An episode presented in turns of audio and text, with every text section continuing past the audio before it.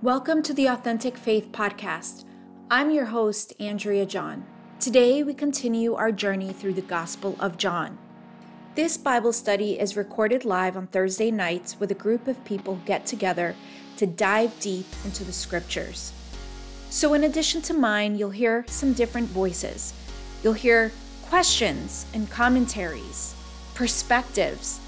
We don't all agree, we all bring something different to the table but it lends itself to a conversation that goes deep and leads us further into the knowing and loving of Jesus Christ.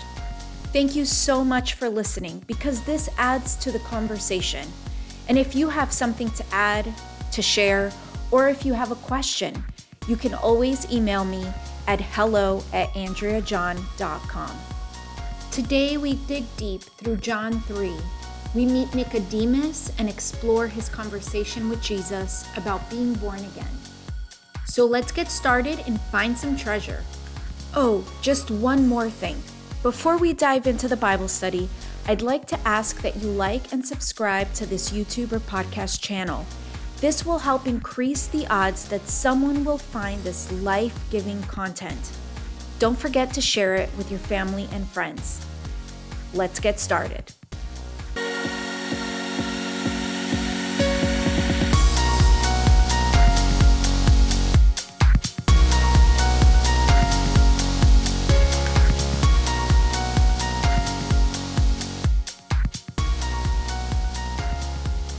So, what we're going to do, obviously, is we're going to go verse by verse.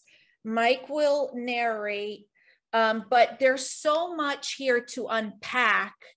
And I really want you guys to contribute because I really believe that each person has something to offer, um, not just in terms of you know what it means to be born again which is what the topic will be. But even from your own personal experiences and what being born again has really meant to you and how these words relate to your own personal story of rebirth.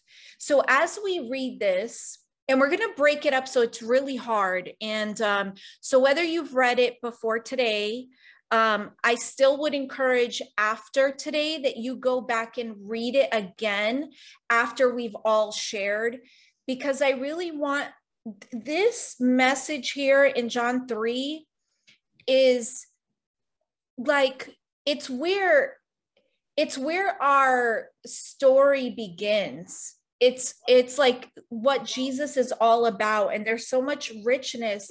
So today when we go through it try to pretend that you've never read this before that you've right. never heard this before because uh, we hear um, and it's it's called the lullaby effect where you hear something over and over and over again and you become desensitized to what it really means and what it's really saying because you've just heard it so many times and you think you know what it means you think you know what it's saying so you're that part of your brain turns off because you're like oh i can coast through i know what this is all about so actively and purposely like let's move forward with this is the first time I'm hearing about this. We're about to go into some really awesome red letters.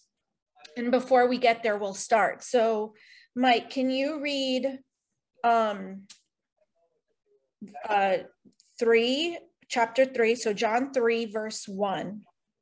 Now, there was a man of the Pharisees named Nicodemus, a ruler of the Jews. Okay. So um, I don't know why I have this translation from me, but um, okay. So in the weeks before, we've talked about the different Jewish groups, their different beliefs, right? So mm-hmm. what does this verse tell us about who Nicodemus is? Like what? Because remember that a lot of what John talks about, he's saying it for a reason. There's a purpose. So here he's explaining who Nicodemus is. So, what are some of the things about Nicodemus that John is making point that we know?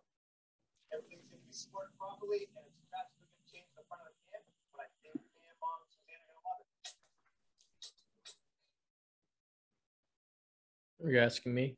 A- Anyone? Yeah, the Pharisees followed oral tradition and they believed in things like the resurrection, while their best friends, the Sadducees, did not. Right. So, yeah, he was a Pharisee. It also says that he was a member of the Jewish ruling council, which means that he was part of the, do you guys remember the name? Sanhedrin. Sanhedrin, Sanhedrin. Sorry. I don't know if you count. Okay, I'll stop answering. But you can Uh, answer. Oh, another. Go ahead, go ahead. You can be my Brent Billings. Well, he also, um, yeah, so in NET, they, um, actually shorten this up even more. It says Nicodemus, who was a member of the Jewish ruling council. That's the Right. entirety of verse one. Um, They just worded it differently. yes, but essentially says the same thing. Okay. Now you can go on to verse two. So I'm just pointing that out. It could mean something.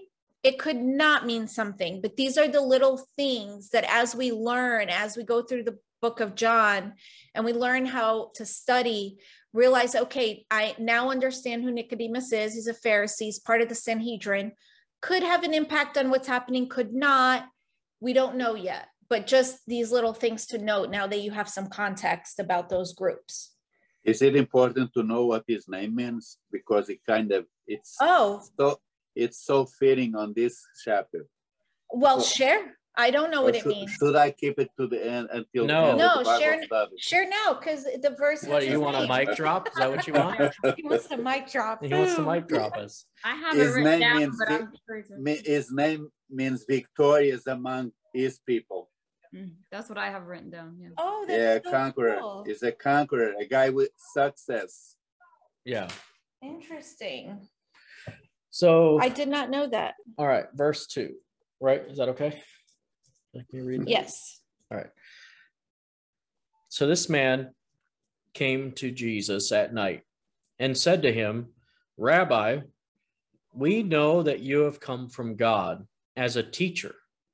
For no one can say can do these things or these signs that you do unless God is with him. Okay, so let's pause there.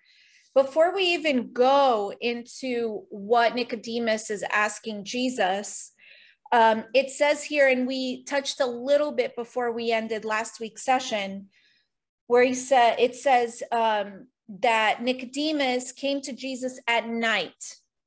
And Yeah. Actually, no one who is here today was here last week. So we can kind of say it like we didn't say it last week. But so the a lot of the teaching, a lot of the preconceived notions that we have when we read this, even when you watch movies about it, or even if you watch like The Chosen, they portray that this meeting is happening in secret, Mm-hmm. right?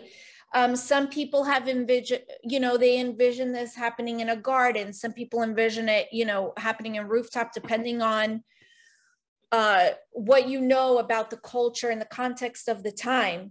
But we have to remember that when we're looking at the text, the text is not saying he came to Jesus in secret. Now, he could have come to Jesus in secret. He could have come to Jesus hidden for fear of his people criticizing him or whatever the case is, but we don't know that. So I wanted to offer um, what some academics uh, uh, teach and say, and some speculation that there is that I think is pretty cool because when you look at the book of John, you see a lot of um, hints of the Torah. You see, you know, like in the first chapter, we see Genesis and they're in the creation story. Um, and then when we uh, went through last week and we talked about the cleansing of the temple, part of that teaching was about the Passover and what the Passover means. And we actually went right into scripture in Exodus 12 to learn specifically about what Passover is and what God said. Because a lot of times as Christians, we've heard about Passover. We know that Jewish people celebrate it, and we as Christians sometimes participate in some of the festivities around this within, you know, Judeo Christian circles. But we don't truly, a lot of times, know where it came from. So we went and we read Exodus 12. So if you haven't done that, I highly recommend it. But um, when you learn about Passover, there is um, the night after Passover, they would keep vigil. And that's in Exodus, uh, hold on. So that's in Exodus 12 42. So can you read Exodus 12 42? I thought I had it open. Uh, yeah. Probably open it faster with my little paper Bible than. I got it open if you. Oh, yeah, Dad, read it. But I got the CSB, so you Oh, may not be able to understand it. No, it's fine. I don't care. It says, Exodus twelve forty-two, it was a night of vigil in honor of the Lord, because you would bring them out of the land of Egypt. This same night is in honor of the Lord, a night vigil for all the Israelites throughout their generations. Okay, so the, the night after Passover, they have what they call a night of watching or a night of vigil. Um, I grew up with the word vigil, so I know what it means, but I don't know if that's a word that most people know. So it, it just means watching. So one of the things that they say is it's possible that the reason the two of them met was because they were keeping vigil. They were up late. They were watching. Another thing that when asked like what are some things that you think about is well if they were on Passover what do they have at Passover they also have some wine so they're a little bit lighter in mood and they're out and you know so we don't know um, that's the key thing we don't know but i wanted to give some context because just before this we know that in the cleansing of the temple it says that it w- they were upon passover. And then immediately after it talks about how jesus was in jerusalem for passover. And just a few verses after boom nicodemus comes on scene. And nicodemus was because he was part of the sanhedrin was most likely in jerusalem during passover. So they could have been watching. So um, before i open it up um, I just want to address what Nicodemus says, because Nicodemus, at least the way I was taught and had my own perceptions of Nicodemus, I always looked at Nicodemus as always one of those Pharisees, you know, he was like trying to cause trouble. But look at what he says. He says, Rabbi, we know that you're a teacher who has come from God. For no one could perform the miraculous signs that you do unless God is with him. So Nicodemus was approaching Jesus from this perspective of, I know you're from God because what you're doing, you couldn't do unless God was involved. So, you know, he he came and um one of the things, I don't know if I had a thing here on the signs. No, it wasn't here. But um, so before we go into Jesus's reply, does anybody have anything that they'd like to add um, about what we've read so far? I do. So yes, sir. You, you, you said something about uh, the, why did Nicodemus came at night? I got my own opinion. Oh, yes, you do. Yeah, I want But to you didn't it. ask me as a scholar, you pushed me out of the way. So No, because now I'm opening it up. Yeah. I'd to, Another non-scholar is going to weigh in his opinion too. yes, yeah. So we didn't hear from from both of them. What what do they? Why did why did it, why do what do they? Why did he come at night? What's their understanding? No, uh, we're asking you. What is your understanding? No, I'll I'll, I'll gonna, I. think Oh, I okay, said mic something- drop I again, said okay. Something last week, Like Mike. Mike You were, you, you were present. okay so not i have so a couple of things so i like to interpret scripture with scripture so the passover i think is uh, you have put a lot of weight on that why were they out there at night i think there's actually a couple of double meanings here. John definitely loves to use light and darkness night and day throughout jesus's teaching. Um, he plays games with it all the time. I think 19 john john chapter 19 verse 39 is really cool because it says Nicodemus, who had first come to him by night, also came bringing a mixture of myrrh and aloes, um, about a hundred liters weight. Um, so this was at the time of of Jesus when he was crucified. They were going to take away his Mhm. body. So again, John's reminding us, hey, that night, remember that night? Hey, Nicodemus is now here. He's during the day. It's now light is now shining because Nicodemus himself is now showing up daytime Okay. right? So, and that was huge for Nicodemus to take that step. Um, so Where is that? John 19. John 19 39. Um, there's also, if you guys want to jot down a couple of references you can read on your own, you've got John chapter 9, verse 4, chapter 11, verse 10, chapter 13, verse 30. That'll all be in the show notes. I'm just kidding. There are no show notes. yes, front notes. billings. No, there are show notes. Oh, there are? Okay, yeah. okay. That's can- why I'm asking. Are, I'm are we able to put those in the show notes? Yes, 13 what? You're so. 1330. Okay. John 1330. And but my two favorites are John. Well, my favorite one is 1939 because I think it's very specific. And uh, I guess you could throw 21 chapter verse three, chapter 21 verse three. But I think that goes to the point again that John references time a lot, people, places. and for Jesus was crucified when? Passover, And he was meeting with Nicodemus when? Passover. and Nicodemus here again showing up, but this time the day, the next day, now openly accepting Jesus in a way, Mhm. even though he had been crucified. Oh, yeah. You uh-huh. see, for for the for that for him to to um so they took away the body of Jesus and bound it in linen wrappings with spices, as is the burial burial custom of the Jews. Now, in the place where he was crucified, there was a garden and the tomb and all of that, right? But if you back up, it says Pilate granted permission, and he came and took away his body. Nicodemus, who had first come to him by night, also came bringing myrrh and aloes. Oh, so like, okay, so this was after his death. Yes, He came The to next pay day. to tribute and honor to Jesus Yes. openly. yes. That's the very next day. Mhm. This time doing it in the day when everyone would have seen it. Mhm. And him being in his position in the Sanhedrin and with the Pharisees, that would have held a lot of weight Right. with a lot of people think that he Nicodemus was willing to publicly make that stance. Go ahead. Go I ahead, don't- Jordan. wanted to be criticized or spoke bad of. You know how like I thought about it like this. Like what if Jesus was here today, right? Like and we were having that meeting.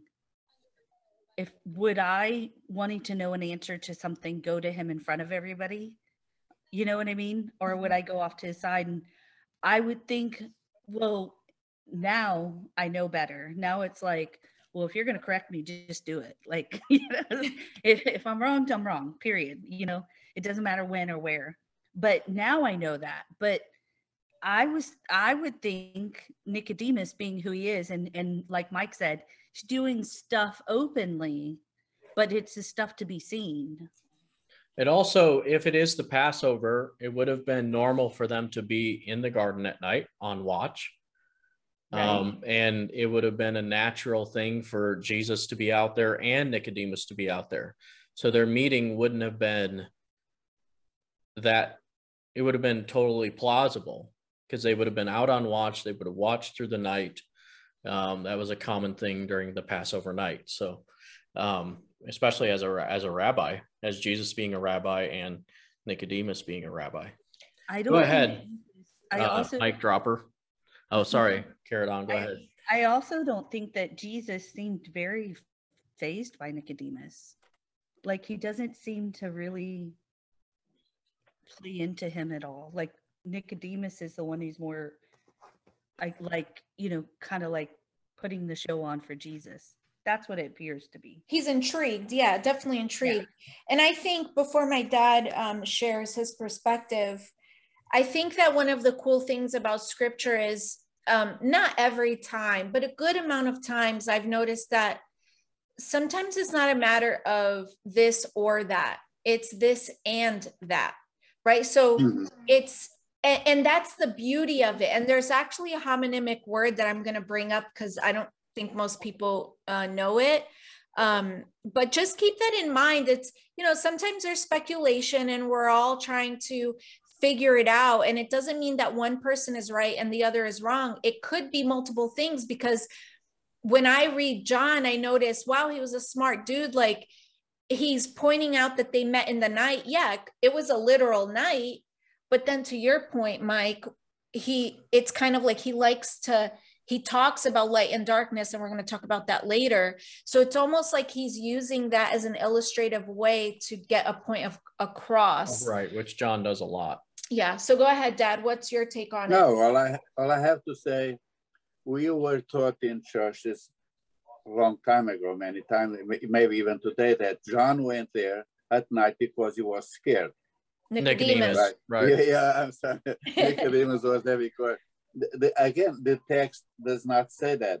Right. But now we can see a lot of connections before, about between the verse that Mike read on John 19, 42, right? Uh, yeah, Happened. 19, 1939. Yeah. 1939. Yes. Jesus was Jesus was dead. Now we gotta compare Yes. scriptures with scriptures. Yes. Now, you know who was dead in John 3? Who? Nicodemus was dead. yeah. Dead be why? Because of his sins. Yes. Mhm. He, he was not a believer. He was dead, dead in his sin and trespasses.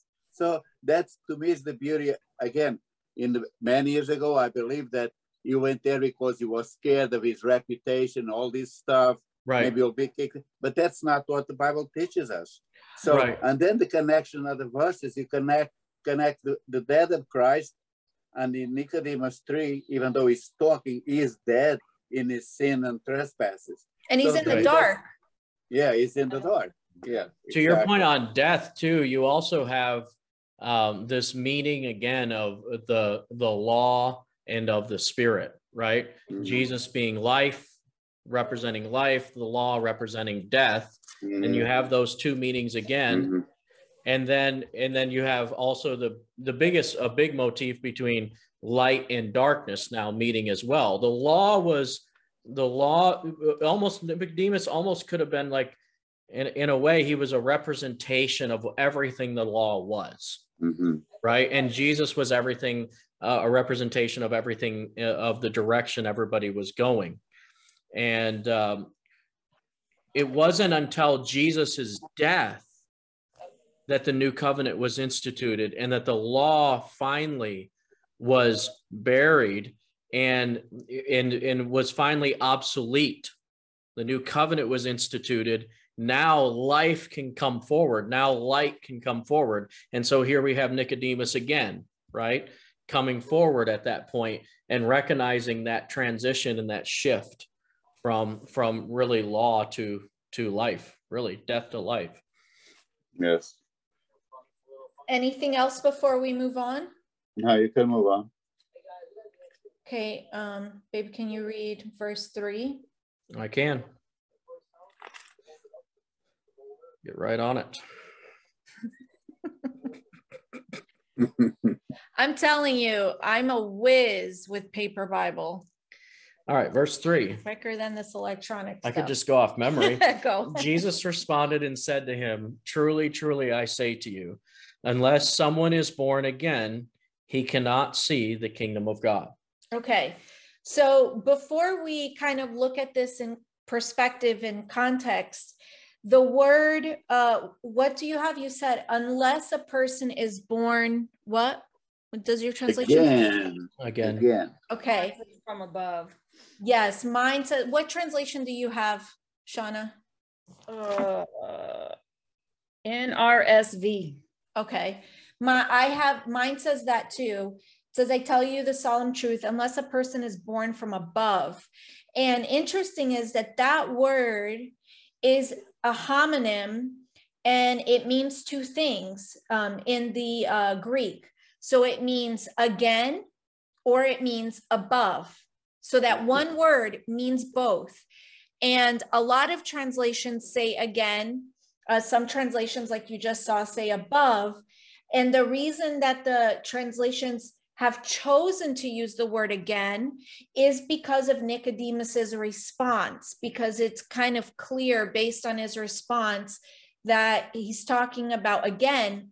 But the cool thing is that once we see what Jesus is about to say, either word can apply here. So if you're born again or you're born uh, from above, and he says he cannot, unless they're born again, he cannot see the kingdom of God. Can you read verse four? I can. Nicodemus said to him, How can a person be born when he is old? He cannot enter his mother's womb a second time and be born, can he?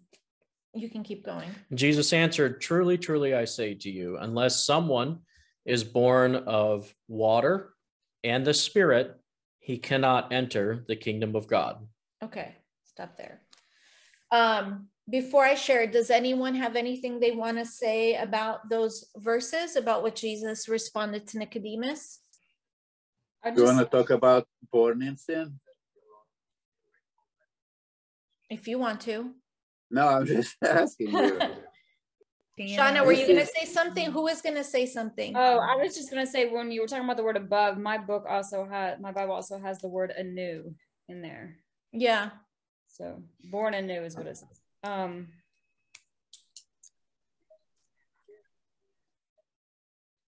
What were you going to say, Caradon? I was gonna say I was trying to reread it real quick because just give me one second.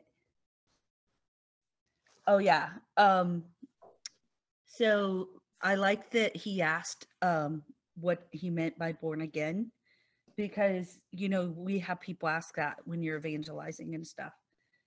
People want to understand. So it's like a new I like that they put that in there because it's like I think of new birth like a lot of times that you know new creation your new creation in christ blah blah, blah they talk about that scripture being like new transforming and new birth but to me he's actually talking about it here like that born again is like a whole new life Right.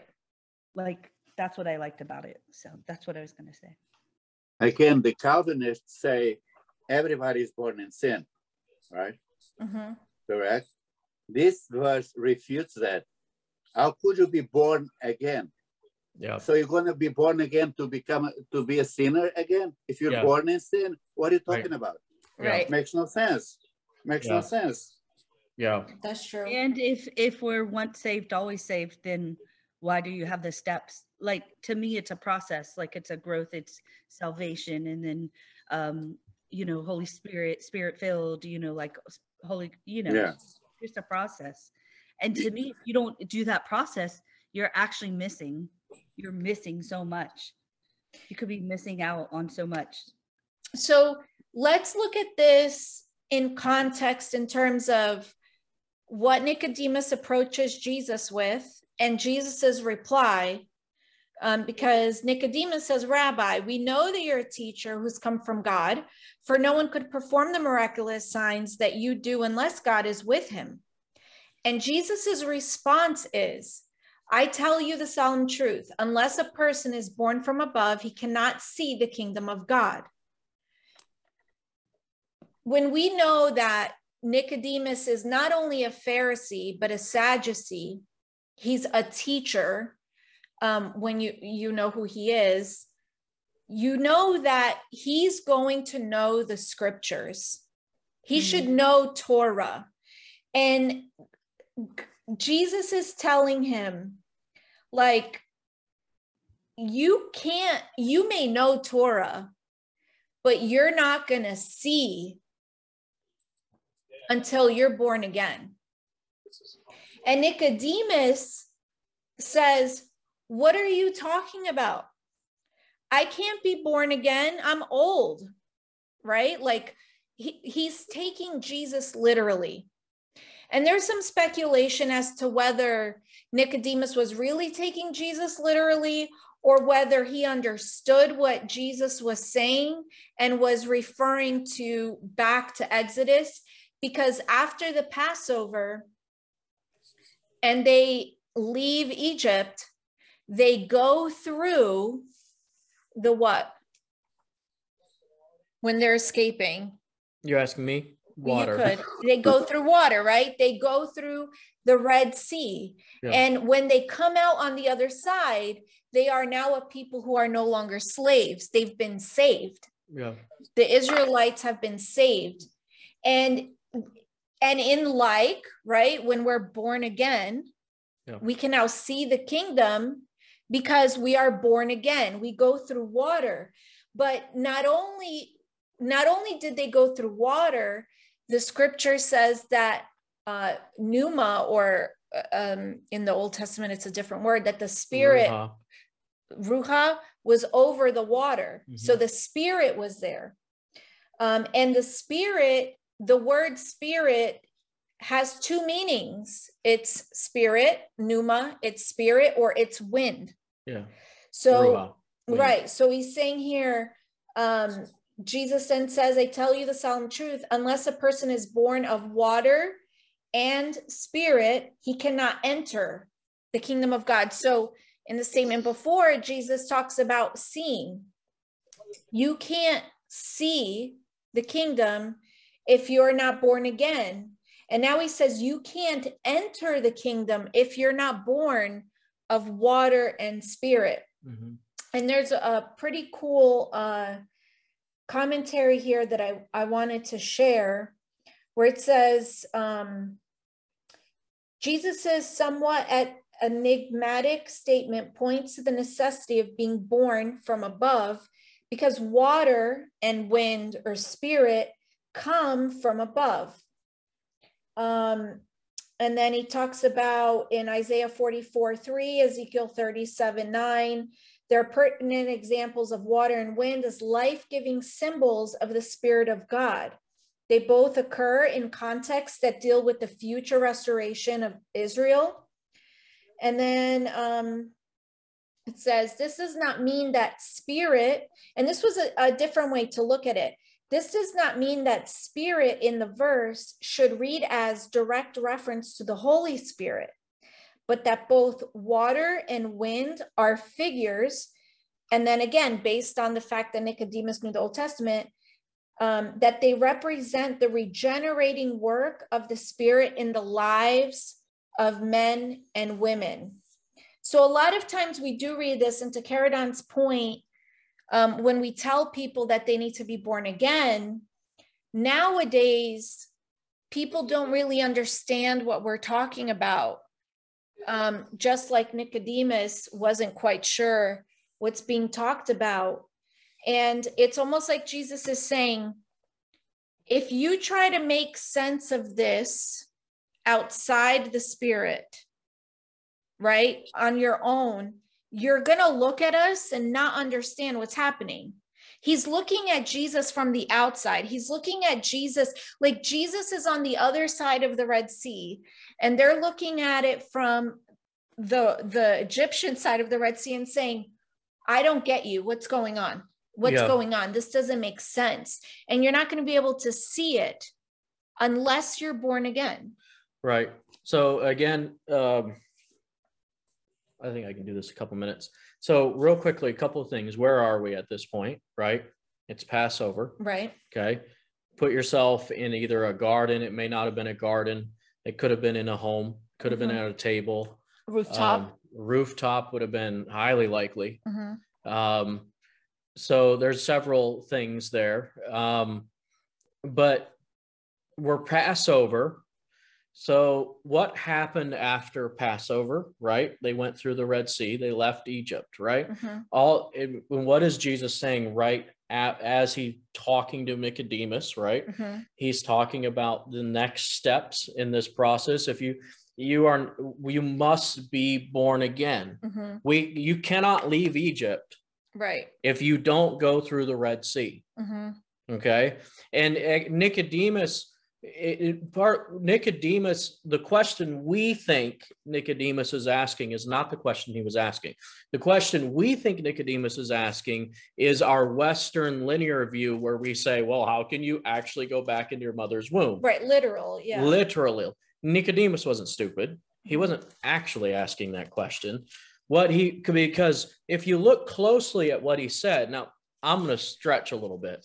But if you look closely what he said, he said, "How can you go back in your mother's womb when you're old?" Right. Have we gotten that far? Yes. Or am I that's where- jumping ahead? No, that's where we are. Okay. How can you go back in your mother's womb when you're old? Well, is there any time You after jump- you've been born that you can jump that you can go back into your mother's womb? So why would Nicodemus say, "Why can you go back into your mother's womb when you're old?" Mhm. Because Nicodemus was old. And the people had come out of Egypt. They had been living this way Mhm. for a very long time. They've had Torah. they've had torah right there was and and this is all exodus language when you read this again through exodus language coming out of egypt language transitioning from darkness to light language you begin to see that he wasn't really asking that question what he was really asking is how if you're the messiah Mhm. If you're the Messiah, how do we even make this transition to following you as the Messiah? How do we lay aside? We're old. We've been doing this for years. We've been living this way for years. We have a system set up, we have the laws in place. We're living in a time of peace right now. This was the Roman Paxson era. There hadn't been wars, there hadn't been rumors of wars, there hadn't been famines, there hadn't been anything going on. It was such a peaceful time. And he's like, What are you doing, Jesus? Mm-hmm. Why are you coming now? Are you saying we have to start all over again? Are you saying, yeah, how can we go back and restart this process? And Jesus is like, you can't even see it because you're looking at it through the eyes of death and the law. And I need you to look at what I'm looking at, and that is what is God really wanting us to do? What was the whole Jesus is going back to Nicodemus in a way, and he's saying, he's saying, what was the point? Of you guys leaving Egypt anyways if you guys weren't the answer to the world. Mhm. See, when you look at because they were they were God's people because they were the answer to the world. They were what the world needed. They even brought a massive amount of Egyptians out with them. A lot of people don't realize that, but there was a lot of Egypt Egyptians that left with Because them. they had cohabitated. They had So cohabitated, right? Some of them even had married each other Mhm. okay and they came out with them and and jesus is saying you so and th- then to the to the rebirth it's it's actually quite simple to me it's it's i mean there's a lot of exodus language here a lot of or or or right instead of and Mhm. and and um or uh, um, and and instead of or. Right. And so there's a lot of that, but there's also, we have a person here who can't see it because he's looking at it through the lens of the law. Mhm. And Jesus is saying, no, you must look at it from above. You have to be, you're going to need a revelation. Jesus was trying to convert. Jesus was was fishing. He was trying to convert Nicodemus. He was trying to bring Nicodemus into his disciples. He wanted Nicodemus to follow him Mhm. he was he was trying to trying to reach him and in the we know that nicodemus never ended up doing it but i think it's highly likely that jesus was really going after nicodemus there and he was laying it out as clearly as he could and he said once you see this you're going to be able to get this revelation. Once you change from i have to follow the law to the messiah has come that's the shift you need to make. The messiah's here. Once Nicodemus gets that shift, once he sees that, then he's going to start looking at everything through the eyes of what does it look like now that the Messiah is here. Mhm. That makes sense? Does anyone have any comments, questions, additional things to share? I don't, I guess just the only thing that I, from what he was saying was that you have to look at it from new eyes. Like you have to have a, a new way of like, um, a fresh new way of looking at things. That, that that's just kind of what came to me when he was speaking. Yes. Eddie, got anything? That's it. That's it. Okay. So I just want to, course. I just want to reference uh, for anyone who wants to read after, um, when you're reading about the Red Sea, Exodus 14, verses 21 and 22, um, it's where Moses stretches his hand out and the Lo- Lord drove the sea apart by a strong east pneuma wind spirit. Same word. Um and then they went through so there's a lot of you know whenever you hear uh, jewish rabbis teaching there's a lot of reference to that because you know for christians we always look at this oh you have to be born of the water and spirit uh, of the uh, water and spirit and i think sometimes we try to complicate it and make it a little bit more mystical than it really is Yeah, it, exactly. and we've heard people even teach like oh this this means you have to uh be be baptized in water and then baptized in the spirit and i'm not saying that it's not i think there's a place for that but it's not to say that's exactly what it's saying is kind of going back to the law and saying you have to do this ritual in order to accomplish something exactly. It wasn't a ritual. a matter of the heart it was revelation. right It was revelation. Being baptized in the water and having someone pray on you for the Holy Spirit can be just as ritual and law based correct without revelation as anything else. Correct. Yeah. So, Uh, um, real quickly, mhm. east normally means um, going east normally means bad. Going west normally means good. But for, for you physics people, if it's an east wind, which Right. way is it blowing? West. Yes, so that was a good wind. So that, that- had to come from God. Is that what makes America so special? no, um, but it, that's what it it has to it has to come from God right. for the east wind. Yes. Yes. For it to come from the east, it Mhm. means it's blowing west, Right. meaning that's a good thing, Mhm. right? So uh, next week I'm going to talk a little bit more about this, um, but keep in mind. Wait, like, we're out of time. No, Oh but God, I was just we, getting we have to keep moving. Let's keep moving. Okay. But I just want you guys to keep uh, the ver- verses three and five in mind, where he's saying we need to see from above and we need to enter the kingdom. You become a citizen of the kingdom, right? So, for example, me and like me and my dad, right? We both speak two languages fluently. Okay. So next week we're going to talk a little bit about more about this, but I want you to ponder the fact that as uh, members of the kingdom of God, we have two citizenships. We are on earth and we are in the kingdom. And and one may may be a little bit more than the other, but they need to have equal bearing um, when it comes to the kingdom. And it's usually very easy to know who has kingdom vision and who doesn't. Um, so we'll talk about that next week because we'll dive a little bit more into this. So can you read verse, uh, start reading at verse six?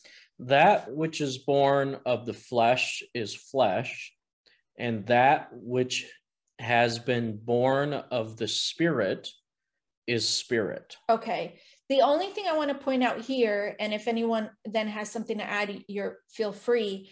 The word flesh here is not meaning sinful. Um, the word flesh in a in Christian circles um, can a lot of times be used as we think sinful nature or you know the flesh is bad that's not what the fl- that's not what this word is talking about.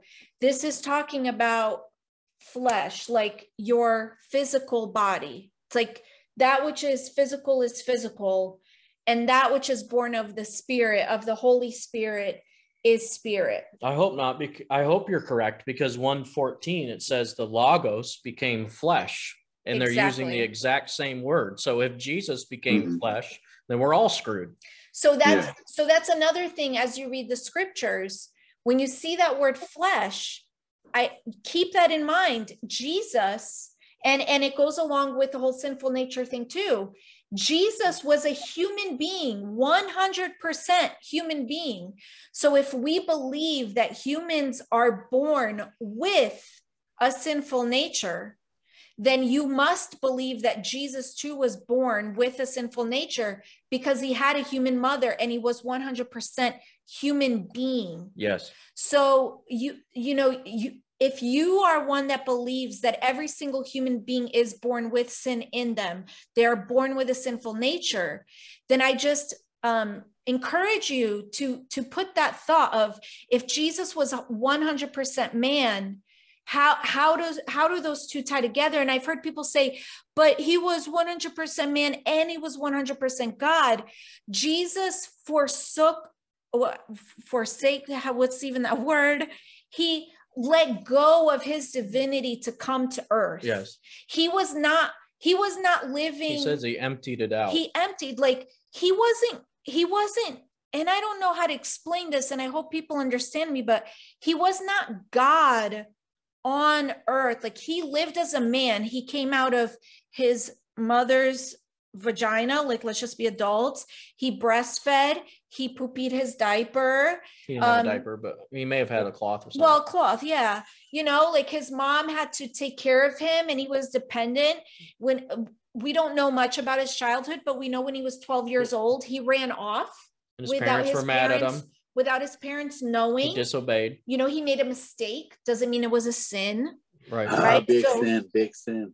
right so so it's we have to to think about okay when we see this word flesh what exactly is it talking about um now verse 7 verse 7 says um, i also speak two languages too american and redneck okay and i'll prove it to you okay oh uh, do not be amazed that i i'm just kidding yeah All i right. don't know that was not redneck you were going like almost british.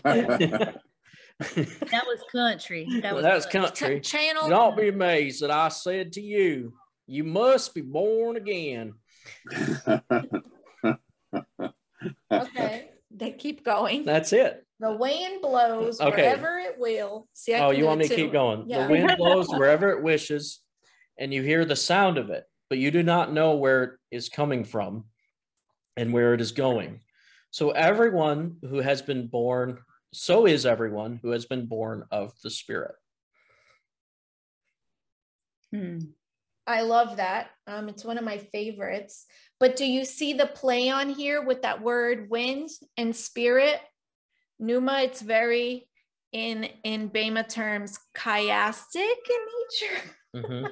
right? So does anyone have anything about that verse that's like, I love that. can i say something about that verse because i'm going to tell you what that verse is not talking about can can we address that okay because a lot of christians read this verse and they're like yeah this is you know this is why i'm so wishy-washy this is why you know i can't make a decision i'm just waiting for god to tell me something so i know what to do you never know you know wind blows where it wishes you know i'm led by the spirit so i may be here i may be there uh no Just have to wait and and see. yeah, and they become wishy-washy. They don't stick with their word. They can't make a decision. They claim God told them to do a bunch of stuff that He didn't tell them to do, um, and that does not. That is not what that this verse is talking about. Okay, Mhm. uh, we can talk more about what it is talking about, but it is definitely not an excuse for being a double-minded man. So to that point, does anyone have any thoughts on what it what it does mean? Like what does it mean to you?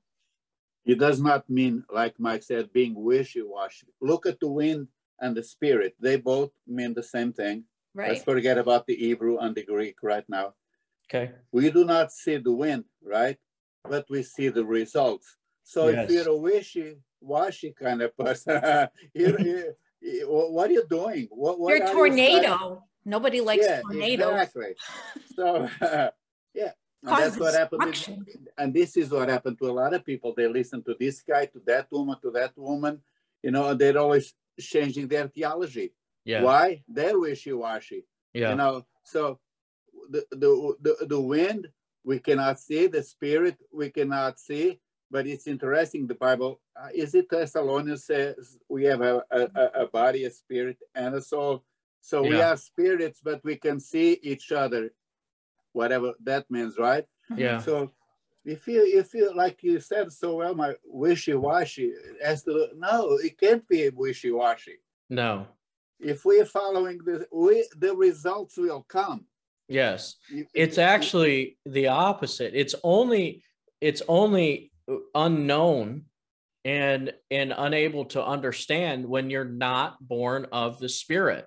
Once you're mm. born of the spirit, you know where the wind's blowing. You know what God's wanting you to do. It's very clear.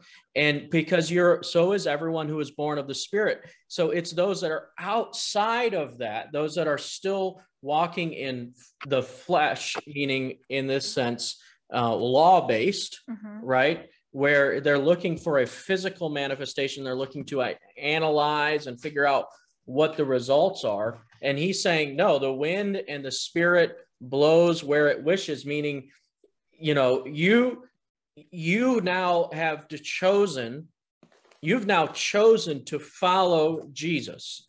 So you're hmm. now, or you're now born from above. You're now going to do things that those that don't understand what you're doing are going to look, it's going to be confusing to them. And, hmm. and those that aren't born of the spirit are not going to be able to see and understand the things that you do, essentially Mhm. um, many times.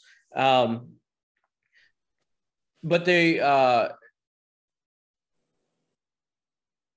uh, there's other, again, this is Exodus language here again. Well, in Ecclesiastes, there's a verse that says, um,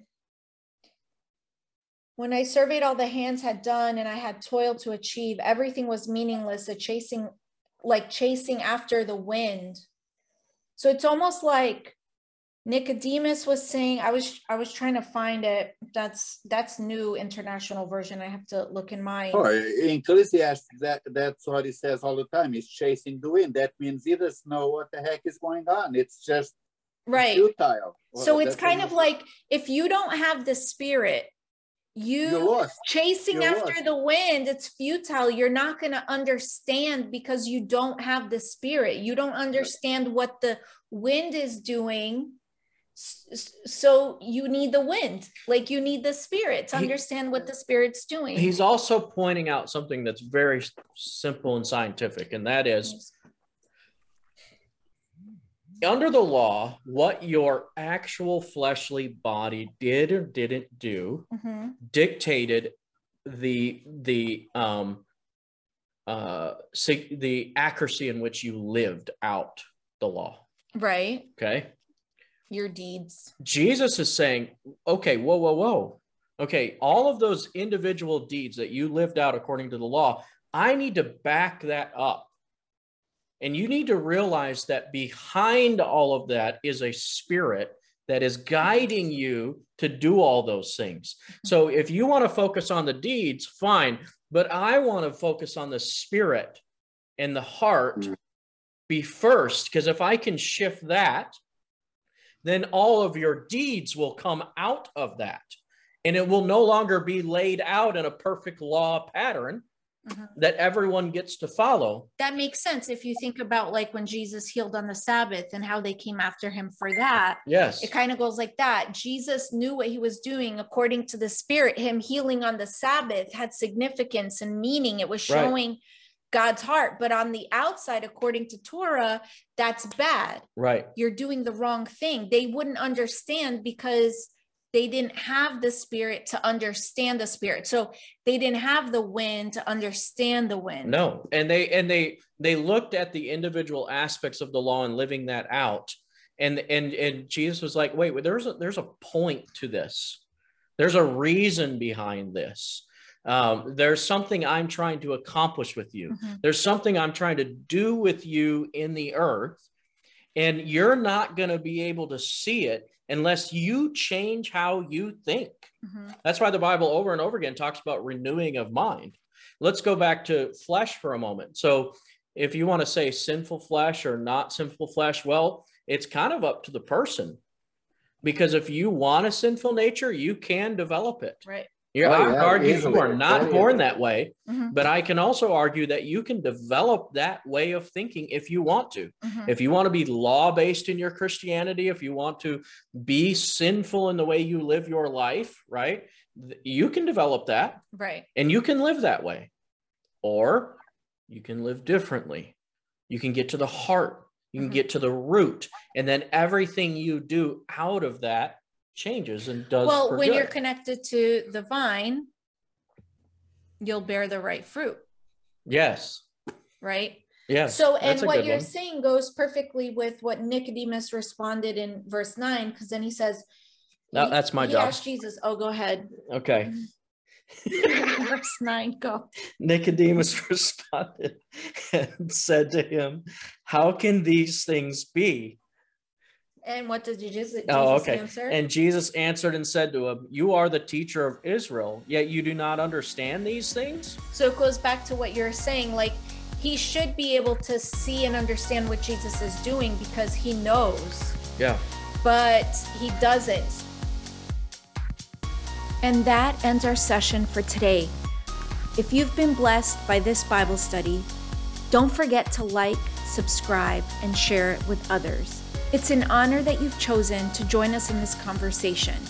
We'd love to know what you think, how this has blessed you, or even if you have any questions by sending an email to hello at andreajohn.com.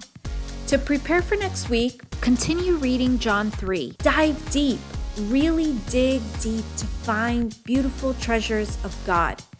Here are two questions that you can ask along the journey. One, what is this telling me about God? Two, what is God telling me about me? That'll allow you to join the conversation with your own study, perspective, opinions, and questions. And if we don't answer the question that you may have, you're always welcome to email us. Or if you have a perspective that we didn't cover, we'd love to hear about it because who knows, maybe I'll share it in one of the sessions.